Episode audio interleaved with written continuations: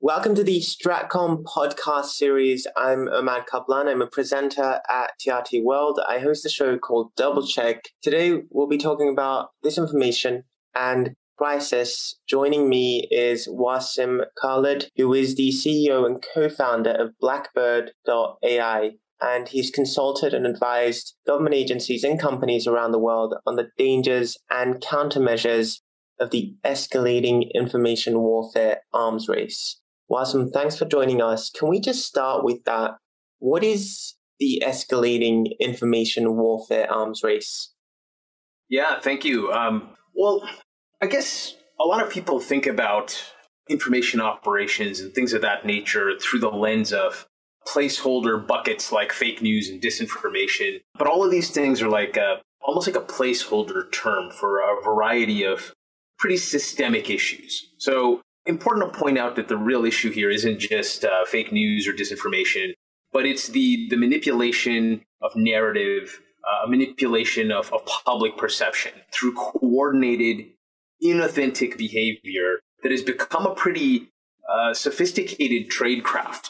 And what tends to occur is there are a lot of hot button issues and topics that that are designed to polarize people and organizations against one another. And so a lot of what we've studied and looked at is how online actors manipulate information streams to shift public perception and to drive human behaviors. And the issues that we all have to look at today as communicators and just human beings living in an information-driven world is when our attentions and our motivations are being manipulated by outside actors. And so it very much is this notion of manipulation of human perception and reactions to what we see and what we perceive the world to be through the lens of disinformation actors and online manipulators.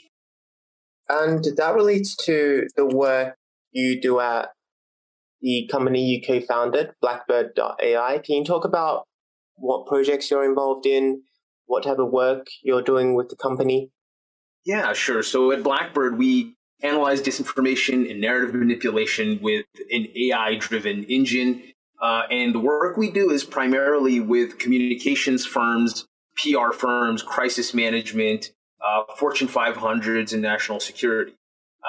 And the work is essentially really touching upon every category that is I suppose that drives commerce and societies, really. It's the financial sectors, it's healthcare, it's government, cohesion, technology, companies that drive how we communicate. So we help a lot of these organizations with risk intelligence and with understanding what information is authentic and what is inauthentic, and helping them then almost acting like a firewall for this kind of bad information they want to make sure doesn't drive harm to their customers, to their constituents, or to their online systems.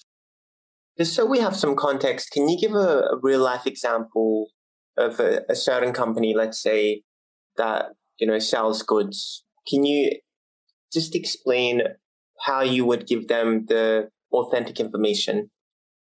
Yeah, sure. All of our clients are somewhat have confidentiality with us, but I can give you a pretty good example.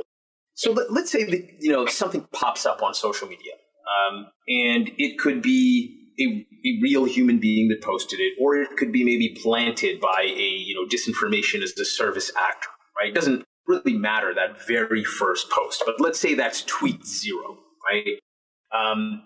That can then be harnessed, right? Particularly if it's like a provocative or polarizing statement. Say company X is greenwashing. And for those that aren't familiar, greenwashing is a term that means you're making something appear more sustainable than it is.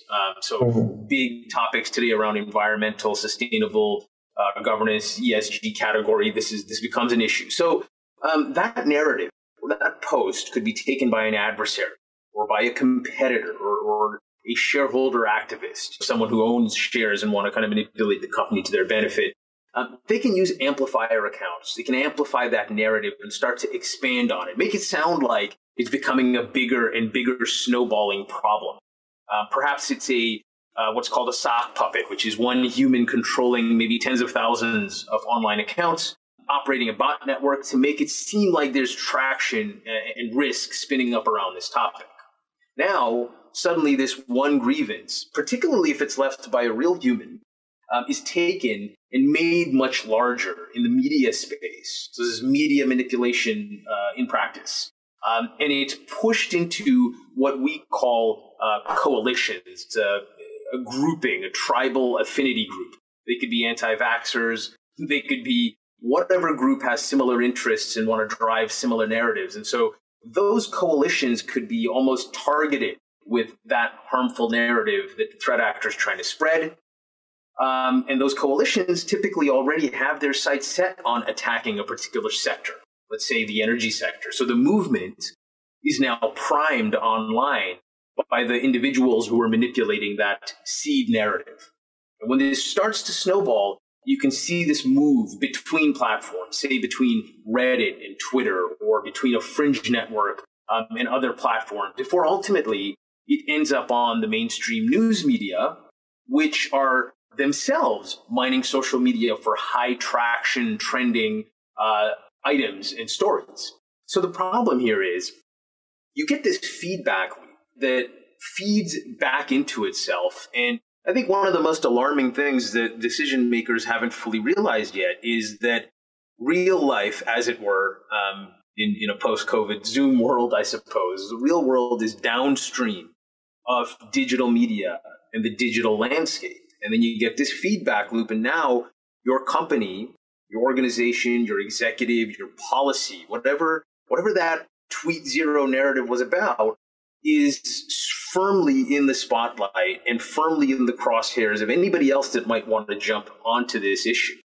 And I think decision makers and policymakers have to think about the world in that lens and understand that they have to have much more resolution around this kind of manipulation to have any chance of making critical decisions that are well-informed and driven through true situational awareness. Wasim, can you also talk about some of these actors who are trying to manipulate information and the proponents of disinformation? So what's to gain for these types of actors? I mean, is it purely monetary-based gain that they're after? Actors that are online involved in this kind of work have many different motivations. I tend to think about this problem from the perspective of kind of rapid detection within data, right? That's just my approach in these mostly anonymous environments. But I think the thing we think about here is you got your profiteers and scammers. So we see a lot of this around cryptocurrency, snake oil style COVID cures. So this is a category for people who are making pure money off of selling something. And there's something to that. There's a whole additional group that have much bigger stakes in what we see around like things like Wall Street bets and market manipulation. Frankly, insider trading has some pretty big penalties to it, but manipulating social media and shorting a stock is fairly undetectable. So certainly less risk associated with that. And so we see a lot of people out there manipulating social media for gains in the stock market, right? But then there's also disinformation as industrial espionage, right? And this is the one that I think corporations really need to get their heads around. It's happening right now. So disinformation as a service where firms are hired to negatively impact competitors, to support organizational goals for their own companies. This is something that will only become more prevalent. And so I think those are the ones that at least communicators really need to worry about. I think, of course, the other category is there are some people who just want to watch the world burn, right? So you do have these fringe networks and decentralized groups of individuals that just want to create some chaos. And there's always been that group as well. And it just so happens that right now, social media and the current environment has created an environment where they can all kind of play off of one another and amplify one another and kind of get their own intentions and motivations fulfilled. And this makes it much more perilous to any entity that is trying to control their own message, their brand, and protect their assets. And can you, Wasim, just explain the artificial intelligence element to all of this? Yeah, absolutely. I mean, at least at Blackbird, we are an AI and technology company, and we are a software platform. And so there are a lot of cyber companies out there who have been looking at these problems through different lenses, through analysts, right? But the problem is that this is not a scalable way to deal with these types of problems. And so at Blackbird, we've kind of boiled it down to five core signals, something we call the Five Signals Framework, that uses artificial intelligence and network analysis technologies to essentially create a risk engine that could advise any team of analysts or any digital system as to where the most harmful content and risks are. And so these five signals we talk about, we use AI to automatically generate and detect narratives. So these online storylines that form around a topic or an organization. We look at networks, which help to visualize the evolving relationships and the concepts they share. We look at coalitions, which I mentioned before. So detection through natural language processing to detect like-minded actors and their communities of association, and which narratives they're driving through that network. So you can hear already that some of these signals are kind of building up more resolution, narratives, networks, coalitions. And all of that helps you to understand which of those narratives are being manipulated. So manipulation, distinguishing between authentic and inauthentic behavior, and finally influence. Out of all of this system, which actors, which narratives are having the most influence, or frankly, are the harmful actors or trusted voices within the network? Who are the nodes that shape the narrative? So the artificial solution we use is really looks across these five buckets. So again, they're narratives, networks, coalition, manipulation, and influence.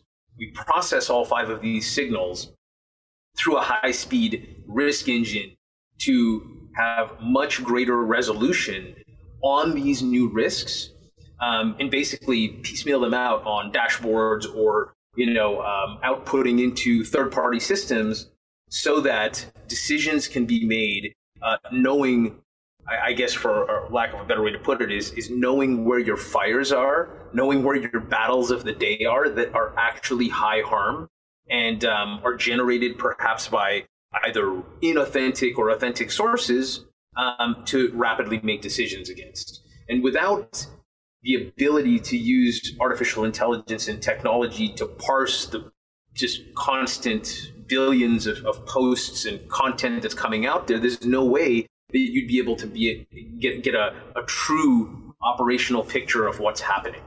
In fact, most of these signals that we talk about in our Five Signals framework is totally missed by today's platforms that are primarily, even the tech engines that are out there are using volume and sentiment as a proxy for harm.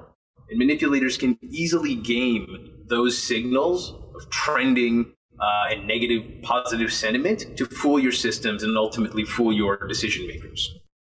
And who is at risk here? Is it all the companies in the world? Is it all the organizations, NGOs, government agencies? Is this risk the same for everyone?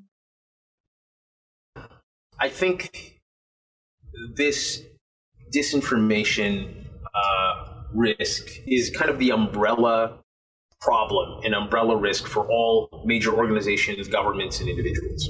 I'll just give you an example here. Mm-hmm. So I've always talked about, and even today, discussed how these techniques can be used to manipulate the public, manipulate the markets, et cetera. But today's threat actors, they've got the option to hack infrastructure, like they always have, around corporate networks, voting machines. That's not really the most effective path anymore. Certainly not the most economically efficient path. The new communications and cyber threat isn't just infrastructure and hardware. The new threat surface is the individual, the perception of a single person, databases and networks. They don't need to be hacked, and executives don't need to misstep for a threat actor to fabricate leaks and quotes and memos and then spread that rapidly. Voting machines, in fact, don't need to be hacked. You got to hack the voters. See doubt, sow confusion. That's the new approach. Insider trading, I mentioned before, why bother? Manipulate the market and short a stock since you know what's coming. Now, these attacks may come in parallel with traditional cyber attacks. That'll further amplify the situation. But my point here is, in order to safeguard your perimeter and make critical decisions, no matter which entity or kind of leader you are, you need this kind of information risk firewall in order to get this understanding of the landscape that we all exist in today. And frankly, those signals need to be embedded into every intelligence platform as a core guidance system before you actually deploy any kind of real strategy based on big data analytics or any of these things that companies have been amassing. Frankly, if you've amassed hundreds of millions or billions of dollars in big data and storing all that data, your insights coming from that, if they're not sophisticated, really aren't giving you what you need, right? And I guess the really wild part about this is governments and organizations have been very, very slow to become aware of this problem. And we're seeing some of the leading companies in the world now starting to take this seriously. We work with a number of them. But I think every company is going to need to think about this in 2022 and on. Otherwise, they're going to be really caught off guard when some of these threats completely bypass all of the safeguards they've had in place.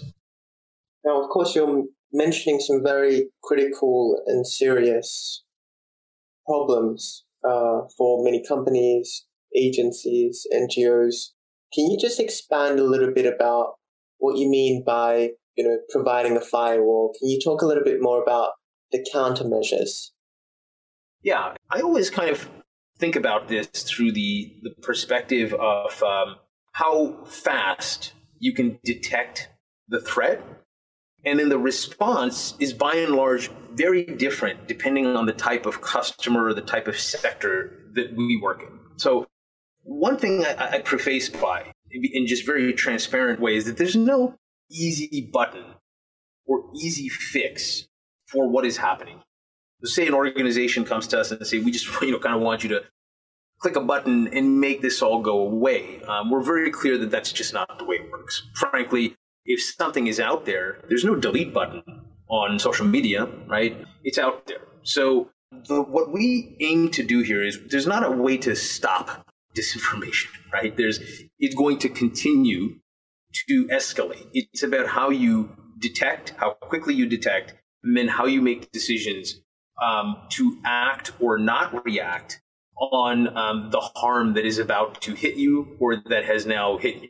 So for us, if we're working with a PR and comms organization, let's say, well, in that sector, the customers are actually really good at mitigating and responding to risk. For them, it's about understanding which risks are real and which ones are not. What is the degree and severity of the new harmful narrative or risk or information attack? And how can we get ahead of the curve on that before it starts to snowball, right? So Blackbird doesn't have an unwind button for them. Just like data analytics companies that measure trending and sentiment can't untrend or change sentiment, right? That's still going to be for some time in the purview of human analysts, teams, and strategic communicators, right? Through that lens of strategic communication, our AI and technology certainly doesn't replace the human communication that needs to occur once you actually know what's happening in the landscape. The issue around information and operations today is that landscape, the certainty that these kind of linear playbooks that were created for communicators over the years, those kind of normalcies have gone out the window. And what we strive to achieve is creating that understanding again of that information space, so that those decision makers and communicators and mitigators can do the work, whether it's through the media, whether it's through takedowns with social media and communicating with the platforms on what kind of activity is occurring.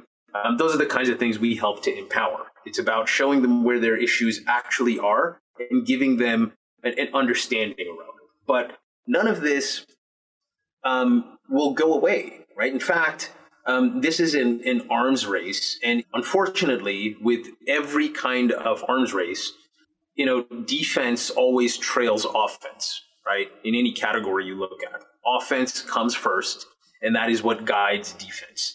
And I think the key thing here is people need to start really focusing on these kind of defensive measures. And for defense, just more in point to your question, right now, today, it's about detection as early as possible and categorization of what kind of attacks are occurring. And going into 22 and 23, I can't get into too much detail on that. At least here at Blackbird, we have a pretty solid research and development base on what we can do to use AI to actually automate responses, measure change, and things of that nature that can give our clients even more tools beyond the detection component. So it's an active area of research, and I think something that'll become more and more important. But for today, you know, how do you even mitigate with humans if you can't measure or detect where the problem is? And that's where our focus is. It's kind of a step one and then step two approach to the bigger ecosystem challenges. Wasim Khaled, thanks so much for a very informative discussion. Thanks for joining the StratCom podcast. Thank you for having me, and appreciate the work you all are doing.